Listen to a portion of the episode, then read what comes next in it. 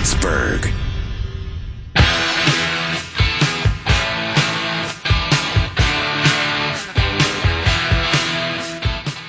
I lost three thousand followers in the big Twitter purge. Purge and purify. Purge and purify. Just remember all the good the purge does. Blessed be our new founding fathers. What's that all about anyway, the Twitter purge? What the heck is a bot? It all goes back to my most sacred motto, which is, the less Twitter, the better.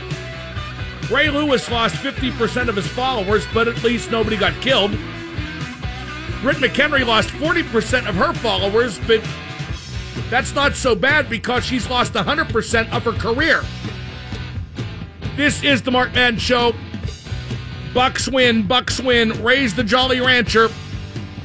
The number to call is four one two, three three three, W X D X or follow me on Twitter at Mark Mad X. The Pirates are going to have a purge of their own. And after the talk was expanded to wonder, well, should they trade Polanco and Marte? It's now been further expanded to include perhaps trading Taillon and Vasquez. I wouldn't do that, but I wouldn't count that out either, because if you stink, you might as well do a total purge and then a total rebuild. But the problem is the Pirates don't know how to make that trade. For example, they got crap for Garrett Cole. They got an okay pitcher and an okay third baseman, Musgrove and Moran. But you need to get a top prospect for Cole. He was a number one pick overall, and he's twenty-seven in his prime. So it's easy to say the Pirates should trade Vasquez, for example, but what would they get? The Yankees got huge return for a couple relief pitchers in twenty sixteen, Miller and Chapman, but the Pirates have rarely shown much acumen in making that kind of a deal. Now, is that because the G M, Neil Huntington, is that because he's not good at making deals? Or is it because return doesn't matter nearly as much as saving money? It's difficult to talk about the Pirates as a competitive entity because profit and not competing is always, always the number one priority. Uh, Bucko fans on the various talk shows seem to not want to trade Taillon, but hey, he's twenty-six. You traded Cole when he was twenty-seven. That said, Taillon has one more year of team control, followed by three years of arbitration, whereas Cole had two years of arbitration remaining. Taillon pitched pretty well last night. One run allowed in six innings to go with ten Ks. Apparently he threw a lot more curveballs, and that was a Taillon decision, and not a Hurdle decision, or a Searage decision, or a Bucko decision. Let's be honest, baseball is more of an individual game. It's a series of individual moments connected to make a team result. If I were a pitcher, I'd do what I thought was best if I was uncomfortable with what the pitching coach and organization said was best, especially on a team with a goofy system-wide philosophy like everybody pitch to contact. Hurdle said Cervelli might start playing some first base. Yeah, for somebody else in a couple weeks. Hey, play Cervelli at first and bench Bell. Bench all the young guys. Send Meadows down to triple A. You might as well. Meadows has only started once in the past seven games, and I just can't see a good reason for that. Hurdle has become a real stumble bump. Your thoughts on what the Pirates should do at the trade deadline? We talked about Polanco and Marte the other day. Should they consider trading Taillon and Vasquez? Taillon, I'd say no. Vasquez, a closer. Closers are generally a dime a dozen, and they fade fast. So if you got the right offer like the Yankees did for Miller and Chapman from the Indians and Cubs respectively a couple years back in twenty sixteen, yeah, go ahead and do that. But I just don't see Neil Huntington coaxing that kind of offer out of whoever might want to trade for Vasquez. Uh, baseball geeks are making a big deal because Mookie Betts of the Boston Red Sox hit a thirteen-pitch grand slam last night. Foul ball, foul ball, foul ball, foul ball ad nauseum, and then boom, grand slam. Hey, great, terrific, because it had a happy ending. But how many long at-bats end in and outs? And we've been bored to death in the meantime. Baseball geeks think everybody appreciates the geeky stuff. We do not, geeks. We most assuredly do not. Uh, Wiz Khalifa has a new album out. I feel high just talking about it, and I'm sure it is dope, as the kids say. Seriously, Wiz ain't my cup of tea, but he is absolutely brilliant. We got a bunch of great guests today. We got Ian Astbury. He's the singer for The Cult. They are at KeyBank Pavilion on July twenty-first. That's a Saturday, along with Bush and the revamped Stone Temple Pilots. Uh, what a great band The Cult is. Can't wait to, well, actually, I'll be out of town, but I've seen The Cult a ton. One thing about interviewing Astbury, he's an Everton fan. That's the other team in Liverpool. So I really don't know how we're going to get along, but that's Ian Astbury of The Cult at three thirty. At four thirty, we got Jeff Hardy. Brother Nero, Brother Nero. Uh, he's in town for W W E's Extreme Rules show. That's at P P G Paints Arena on Sunday. It's Jeff Hardy against Shinsuke Nakamura for Hardy's U S title. Uh, that match should steal the show. Two great performers in that one. And then at five thirty live in studio, we got Mark Pulisic. He's the assistant coach for the Pittsburgh Riverhounds and the father of Christian Pulisic, who is America's best soccer player at the age of nineteen. Christian is in town July twenty-fifth for the International Champions Cup soccer match between his team, Borussia Dortmund of Germany, and Benfica of Portugal. If you're a soccer buff, you certainly don't want to miss the interview today at five thirty with Mark Pulisic and the game between Borussia and Benfica on the twenty-fifth. Uh, the World Cup final is Sunday between Croatia and France. I'm picking France. Tomorrow is the third-place game between England and Belgium. And if there's a dumber concept than a third-place game at the World Cup, I certainly have not heard about it. Uh, we got some Penguin talk coming up next segment. Alexiak signed a new deal. An ex-Penguin signed a new deal with his new team. That's interesting. We'll get to that. And Jim Rutherford talked about the logjam at center, which could become a logjam at wing. We'll get to all that Penguin talk just around the corner. Uh, D'Angelo Williams, the former Steeler running back, he was on Impact Wrestling last night. And uh, their world champ, when I say world champ, I mean as big a world champ as you can be when your weekly program airs on Pop T V, whatever the frig that is. Austin Aries beat D'Angelo Williams silly with a chair. And before he did that, Aries cut a stiff promo on D'Angelo. Aries said to D'Angelo Williams, "Why aren't you at N F L training camp? Oh, that's right, nobody wants you. Well, at least you won a Super Bowl. Oh, that's right, you never did." And then kabong with the chair, definitely adding injury to insult. I will say, if D'Angelo wants to get back into wrestling, he did that one match like a year ago with Impact. It's the best first match I've ever seen anybody have in pro wrestling. It was absolutely brilliant. Anywho, we got a lot of time to fill and not much pertinent to fill it with. See, the show's all over the place today, but isn't that good? Ian Astbury, Jeff Hardy, Mark Pulisic. You couldn't have three more diverse, all-over-the-place guests than those three. I mean, if you just had one among all the cliched sports types, that would be all over the place. But today's show is all over the place, and I mean that in the best possible way, because that stuff I talked about to open up, should they trade Vasquez? Now, I will talk about that if you want to. I think that is a debatable topic. You know, how far they go it, with the fire sale. You know, what players should be left standing. I'd listen to an offer for just about anybody. But if you listen to other sports talk shows today, like the B Team, and this is no knock on them, we work with what we got to work with. But all day long I heard, should they trade Vasquez? Should they trade Vasquez? Should they trade Vasquez? Should they trade Vasquez?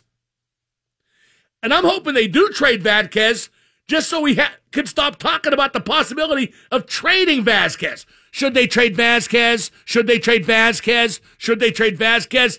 Enough with the trade Vasquez already. one oh five point nine The X. And now the super genius, Mark Madden. Ben, ben, ben, ben, ben, ben, ben, ben, ben, ben. Are you speaking from the inside of an electric razor? Yeah. Luke, I am your father. The X at one oh five point nine. We got Ian Astbury of The Cult. Cult had a has had quite a career. I remember it was like eighty-seven-ish, eighty-eight-ish. At one point, Guns N' Roses was opened up for The Cult. And then The Cult was opened up for Guns N' Roses. They did the switcheroo after one tour was over. They just turned it right around, and The Cult went on first. But uh, The Cult had those two great albums in the eighties, Love and Electric. And, and they did great work after that, too. But as I'm going to talk about with Ian Astbury, Love was this very... It was heavy. It was very melodic and very silky in sound. And then the very next album, after Love was a big success, what was the hit off Love? She Sells Sanctuary, which is very hard to say. Then Electric came out two years later in eighty-seven, and it was just raw and crunching. Uh, it was produced by Rick Rubin, and uh, that's what he wanted, raw and crunching. And the single off that was... Uh, Love Removal Machine. Guess what that's about. And uh, I'm not going to ask Ian about this, but um, Love Removal Machine kind of ripped off the Stones' Start Me Up. Same riff, but it's still real good. And anyway, everything's stolen from something. Every every chord's used in every song, all three of them. That's one of my favorite... Uh, on stage things that uh, get said uh, is by Billy Gibbons of Z Z Top. He always says, same three chords, same three guys. Anyway, Ian Astbury at the bottom of the hour. Uh, here's some Penguins talk. Uh, Jim Rutherford, the Penguins general manager, he said point blank that Derek Brassard is going to get a look at playing at a top six wing spot at camp. Okay, that would likely mean he'd play left wing on the Malkin line. And then where do the chips fall from there? There are going to be some unhappy campers at the wing position for the Penguins. And let's say using Brassard at wing means Cullen is a regular at center, but Rust is on the fourth line and Sprong is a scratch. Because that could very easily be the trickle down. Would that be the best use of all concerned? And Brassard hasn't played that much wing in his career. Lines are not easy to put together for the Penguins. They should be. They are not. Uh, I'm so curious to see who the right wing is going to be on Sid's line. If he wants Simone and F's up all the other lines, because that's basically, well, he wouldn't F up the Malkin line. Malkin and Phil. I'm thinking that's what Sullivan will start with. But, boy, he loves Kessel on that third line. Then again, you just can't do Kessel on the third line if Brassard's playing top six wing. You just can't. The best fit for Brassard, just for Brassard, would be at wing on Sid's line. I think he'd match up really well the way he plays both through the neutral zone and down low at a high level. He'd match up well with Sid. But Gensel's the left wing, unless he's not. I mean, a lot of stuff is going to happen during training camp in the early part of the season. Uh, Jamie Alexiak, the defenseman, signed a three-year deal. The Penguins now have very little cap space left, but they don't need any. Uh, this now, what they got, this is the team for the start of the season anyway. And I think Ricola, that Finnish kid, is the number eight defenseman. The Penguins seem to have a lot of faith in him. Uh, By the way, uh, Marc-Andre Fleury signed a three-year extension today with Las Vegas. He will now be a Golden Knight through twenty twenty-two. His extension will pay him uh, seven million dollars per year. You know, even before Fleury went to Vegas, I looked at that situation, not knowing, of course, how good the Golden Knights were going to be in their premier season. But uh, I knew that would be a good fit for him. I knew no pressure, a regular diet of games, and then it turned out the team was good. Look how far Marc-Andre took them. So I'm overjoyed for Mark that he has found more success in Las Vegas and now will stay there through twenty twenty-one. Uh, four one two, three three three, nine nine three nine is the number to call. Uh, Stormy Daniels got arrested in Columbus because she touched customers while performing at a strip club. Now, she wasn't, you know, reaching down their pants, although that, that happens, just not where cops can see it. Not with her. I'm not implying. Then again, I don't, well, never with, I mean, let me backtrack. All Stormy did was put their faces between her boobs. That's not real classy, but this is the business she's chosen, and the men liked it. Uh, this is just Trump's America trying to get even. That's what her arrest is all about. The president nailed her and paid to cover it up, and he's still the president. Stormy gave Trump a lot more than she gave those jamokes in Columbus, and she's the one who got arrested. Now, Stormy got arrested on Wednesday, but all charges were immediately dismissed. And she was right back on stage Thursday night, albeit at a different strip club in Columbus, because the one she got arrested at was understandably a bit nervous. But hey, arrested Wednesday, back naked on stage Thursday. There is one word to describe that, and that word is professional. Stormy Daniels is a professional. four one two, three three three, nine nine three nine. Uh, a tweet from Corey Geiger, who writes for the Altoona paper. And this is talking about the Pirates' inability to trade assets for prospects. When the Pirates traded Charlie Morton, and don't forget he won Game seven of the World Series for the Astros, and he's in this year's All-Star Game. They go to minor league righty David Whitehead. In twenty sixteen with Altoona, he was two and six, E R A of seven point eight three. Went to Bristol three and two, seven point one three E R A. And he has not pitched since. That's the kind of trade the Pirates make when they're trading now for later. four one two, three three three, nine nine three nine. Up next. From the Cult, it's Ian Astbury. one oh five point nine The X. And now the super genius, Mark Madden. Yeah, hi, Mark. Hi. Where is that? I love your show. I just talked to David Lee Roth. He said, somebody get me a doctor. The X at one oh five point nine.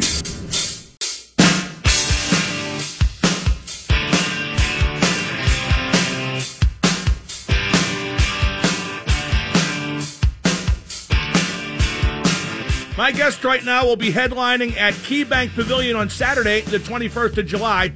His band has been a major force in rock music since being founded in nineteen eighty-three, and they are still together and going strong. From the Cult, it's lead singer Ian Astbury. Uh, Ian, thanks so much for taking the time. When you put the Cult together in nineteen eighty-three, could you envision that you'd still be together and headlining in twenty eighteen? That's really amazing. Thank you. Um, no, I had no idea that it was going to go beyond. I think the big thing at the time was uh, just making a single, you know, just getting a, just making a single or an E P was the, was the goal. Never thought we'd get into like ten studio albums and multiple tours and, you know, several decades. Um, but here we are. Well, it's always been you and Billy Duffy on guitar, the nucleus, the, the songwriters. How has that partnership yeah. held up over thirty-five years? We've definitely been through a lot. Um, I mean, right now we're in really good shape. Um, it's a good relationship. Uh, there's a lot of harmony, and uh, we've had some. We've recently been playing out. We've, we've had some great shows. We just came back from Europe. We played um, outside of London. We played in Valencia in Spain last weekend. Uh, we had a couple of great shows. So, um, you know, it continues. What's the creative process like for you and Billy? Because the Cult's never really followed a formula, I don't think. It's it's not a predictable no. band. No, there's no real formula. I think that's just down to the personalities involved. I mean, I'm constantly reevaluating. You know, it's like when you go through a studio process, there's always things that you want to change. Even when the record comes out, it's like we should go in. And I love that, you know, some artists now are actually uh, getting response and feedback and listening to the music once it comes out, and then going away and changing it and then putting out a new version of the album, which is a really, I think it's a really cool thing to do. Um, you know, you keep updating the work. But uh, the process is, I guess it's whatever it demands. You know, sometimes we've made records in six weeks. Sometimes we've made records in six months. Um, some albums we've done straight from demos. Some albums we've done with no songs, walking in the studio. Uh, the last couple of records we've done have been pretty much uh, Billy and I will go away and work, see what we've got, you know, and then we come together collectively, put it all in the pool, and then we decide which songs we're going to work on. Um, so we both work at home, and then we work in a studio environment. So I guess there's a little bit of consistency in the last couple of records, especially with Bob Rock being involved in, from the beginning. Now, Love was the Cult's breakthrough L P in nineteen eighty-five, and then Electric was quite different in eighty-seven, but also a big success, sure. a bit heavier. What inspired that? That was a that was a gutsy progression there.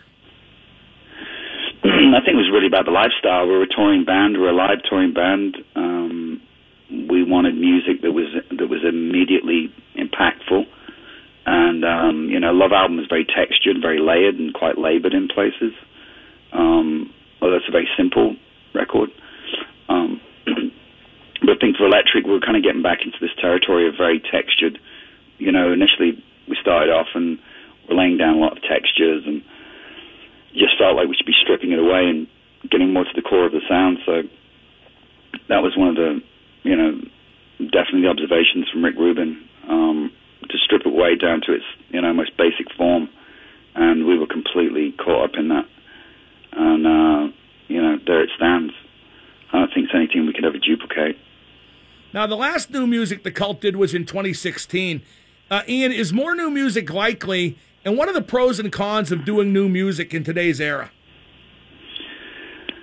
Well, definitely. I mean, we're creative first, so there's always going to be something floating around. Um, it's more about, like, coming together with the right circumstances. Uh, I mean, we've been really focused on touring for the past couple of years, um, touring out Hidden City and, you know, meeting those commitments, and And now we're kind of evolving back into a place where we're looking at potentially, you know, new material, new releases. So those conversations have started. Um, I think it's really important to stay, you know, uh, current, stay relevant with your body of work. Um, you know, definitely not contrive anything. But just really, it, for me, it's always been just a natural process. It's not something I have to struggle with. Um, creating, so I just feel that when we feel we've got something to say, then we'll go in the studio and put it down. We're talking to Ian Astbury, singer for The Cult, The Cult at KeyBank Pavilion on Saturday, July twenty-first. Uh, Ian, a lot of your early songs were about Native American themes. Uh, what inspired that? Um, yeah, definitely there was a lot of American Indian um, references and symbolism. Um, growing up in Canada, I immigrated to Canada when I was eleven. I was exposed to um, the indigenous culture. I lived next to a reservation, Six Nations Reserve, um, outside of Hamilton, Ontario. It was in Br Brampton, I believe. So, you know, it was the first time I've really exposed to uh, another culture outside of like a Northwestern European culture, and uh, I just became absolutely fascinated with the relationship with nature and, you know, existential spirituality, and um, that was part of their everyday uh, consciousness, which is very different from what I grew up with. So I became fascinated by that, and um, just explored some of the themes. And then it found its way into lyrics and songs and um, titles. And uh, it was definitely an appreciation of the culture um, a complete reverence and appreciation for, for Native culture. Now, you toured with Robbie Krieger and Ray Manzarek of The Doors for a number of years at the turn of the millennium. How do you look back at that experience? I was at uh, a couple of those shows, and boy, that's a tough act to follow with Jim Morrison, but the shows were quite good. Thank you. Um, yeah, I mean, that was a twelve-year courtship. That didn't happen overnight. no, that, that took twelve years. That was, like, initially meeting Danny Sugarman, the manager at the time, and Oliver Stone, Uh, when they were putting together the Doors movie, and that was an initial conversation about participating in that. But what really led to was being introduced to Robbie and Ray and even John at the time. and um, they were, you know, flirting with the idea of reforming, but at that point, that would have been only, you know, what, like eighteen years, seventeen years since Morrison had passed on. So I think it was still kind of fresh for them. And uh, they ended up waiting until the early two thousands before they felt, you know, they felt they were in a place where they really wanted to go out and perform these songs. There's a whole new generation that never experienced their music live. In fact, the Doors didn't really tour that much, which is a little-known fact. I mean, they didn't tour as much as a lot of the other bands. They did six shows in Europe. That was their European tour, with six shows. That was it. Um, so they never went around the world. They played Mexico City, um, I believe, and they played... Um, I think they played Tijuana as well, but outside of that, pretty much, you know, they did a show in Toronto. Um, they did uh, mostly touring in the United States, but they go away on weekends, so they didn't play that much live. And uh, it was a, Ray really enjoyed the touring experience because it was something he never got to do on a tour bus and traveling around Europe and playing his music. So it was great to help them realize that vision and be a part of that. Now, when the Cult goes out on tour, Ian, how do you decide what to play? Because certain things are obviously expected. Yeah. Well, it's an assumption. I mean, I always say this to Billy. It's like an assumption that the audience knows the material because, you know, you the feedback you get is a lot, a lot of it is through social media now, you know. And uh, we always pay attention to what people are saying. So we take that into consideration, songs that people are going to want to hear. But then we look at how's the set going to work, how's the set going to be impactful in the moment. Like next weekend when we play, we'll be playing a lot of iconic songs from, you know, records that were um, commercially huge releases. But also, I think a lot of our best songs are buried in albums um, that we've never even got the chance to visit. You know, we never even got the chance to go into. So we're going to bring out one song which we've never played before. Um, from uh, Choice of Weapon, which was a really very special song. Um, I don't want to disclose it because I'd rather people have the surprise of hearing it. It's a really impactful song and um, kind of best sums up the last probably five, six years of where the band's been at. And then, um, you know, sometimes we'll play, we'll go back far back as Spirit Walker, which was the kind of the band's first, you know, major um, successful song. It, certainly in the U K it was, because we had a whole album out before we got to the United States. We had an album, Dreamtime, that came out in the U K and building it through U K and Europe. And we spent like a full year doing U K and Europe before we even got to the U S for our first American tour. But we came to the U S pretty early on and, and uh, you know, haven't left since. Now, uh, with the World Cup about to wrap up, I'm, I'm, uh, I'm moved to ask, do you still play soccer? I know that's been a big passion of yours. Well, it was since I could walk. I mean, I I grew up in a culture that was, you know, blue-collar, much like, you know, North America, where you're kind of thrust in, blue-collar kids are thrust into sports as a, you know, um, it's it's it's just the way you're brought up. I mean, very competitive, you know, kids at school and always playing at, in recess. I mean, you know, England and, and Britain is a, you know, a soccer, football-obsessive nation. And um, definitely for the World Cup is uh, a very unique time, very special time. Uh, I haven't played for quite a while. I sustained a really bad injury uh, about eight years ago, which kind of changed my whole uh, fitness regime. I used to run a lot. Then I had to flip from running to doing more uh, controlled cardio and doing some, um, working more like sometimes, you know, going to the dojo and doing some martial arts practice as well as, you know, regular gym. So I've changed uh, changed that. And then soccer is an incredibly demanding sport. I mean, players are running, you know, six, eight, ten miles during the game. Um, it's a really, really demanding physical sport, and, and there's a skill and a finesse to it. So it's something I really, you know, this World Cup is something I really enjoyed watching, and uh, definitely was heartbroken when England lost, but they did amazing for a young team, second youngest team in the tournament.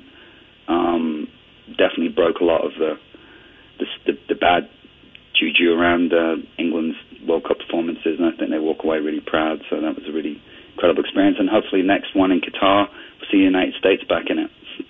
No, the I'm United t- States has got an amazing, you know, amazing program, a lot of incredible players. The M L S has exploded, so it's great being in the United States, seeing soccer grow and, as a sport.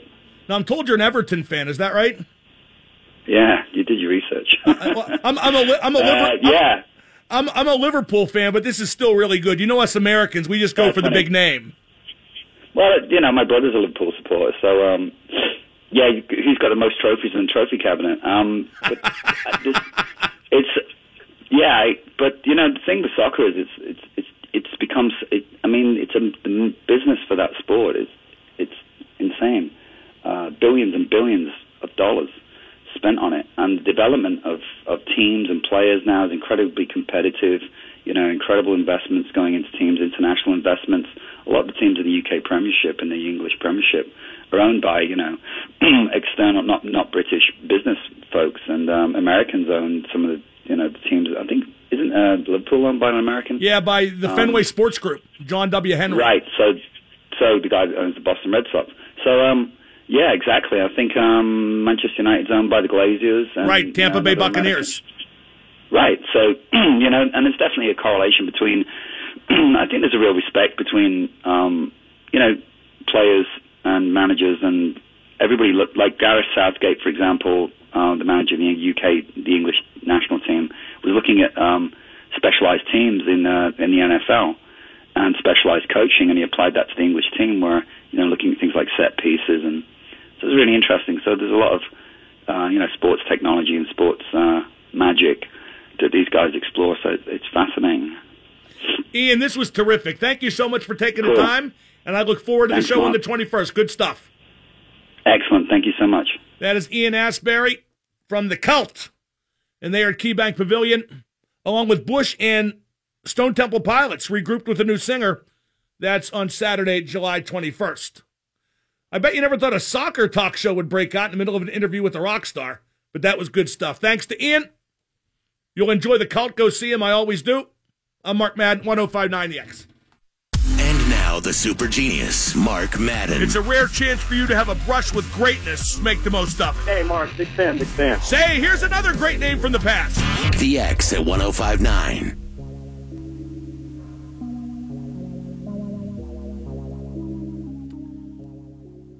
The Tour de France is going on, the bike race, nobody cares. In the haste to clean it up, they ruined it, and now nobody cares. In the haste to clean it up, they killed their own credibility, and now nobody cares. Or maybe the bike race thing has just run its course, no pun intended. Nothing is meant to last forever or be popular forever. And the demise of events or sports are hastened by, hastened by mass media and social media and all the different entertainment options. I mean, for God's sake, video games are going to be played on network T V. It's like uh, Pacquiao, Manny Pacquiao. He's thirty-nine, and he's got a big fight on Saturday, and that's because boxing is fading and can't create new stars, so it clings to its old stars. But the Tour de France has no old stars. They all got caught doping.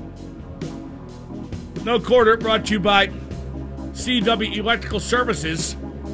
Make the switch at C W electrical services dot com. Back before mass media and social media and the internet, people think those things are friends to sports. They are not friends to sports.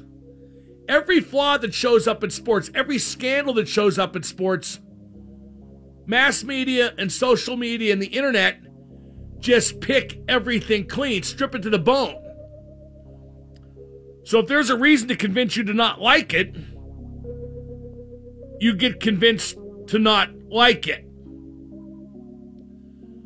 I love picking on the baseball geeks. I, I talked at the top of the show about how there was a thirteen-pitch at-bat by Mookie Betts of the Red Sox, who's a very good hitter. And the at-bat ended in a grand slam home run. Whoopity-doo. But how many at-bats like that don't end in a home run? They end like in a ground ball or a strikeout. But you still hear the baseball geeks say, well, that was an educated at-bat.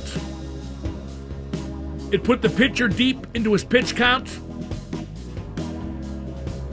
And it kept his pitcher in the dugout and got him rest he might not otherwise. I mean, I don't know what they say. They just act like it's good and it's a big deal and it was great to watch. And it just wasn't great to watch. That thirteen-pitch at-bat, I know it ended in a grand slam. It wasn't great to watch. Except for the baseball geeks who have taken over the game to the detriment of the viewing pleasure of the game. On SportsCenter this morning, swear to God, they showed the thirteen-pitch at-bat. They showed every pitch. At least they started to. Because I was switched over to a rerun of Married with Children. Like I said, options. It's great to have those viewing options. And when you show me a thirteen-pitch at-bat as a highlight, that is not among my preferred viewing options. It doesn't entertain me. Now, I know there are those out there who like to just bellow. Oh, shut up, fat ass. You're just proving you don't know anything about baseball. I know what about baseball does and doesn't entertain me. And that's a grip M L B better get if they don't want attendance to keep dropping like it is, having dropped six percent this year. What you need is fireworks and Lynyrd Skynyrd playing after the game. That's how you keep attendance up. They should they should let the worlds collide. They should let Jameson Taillon set off fireworks himself, like behind the center field fence after he pitches, after a game. And then they could trade him to Lynyrd Skynyrd for Gary Rossington. four one two, three three three, nine nine three nine is the number to call. I'm not getting much feedback for the Ian Astbury interview. I thought it was great. If you didn't like it, F off. It's a different type of show this time of year. Although, in just thirty seconds, guess what we're going to talk about? Stillers. Talk about Stillers. Stiller talk next. thirty seconds away. Stillers. one oh five point nine E X.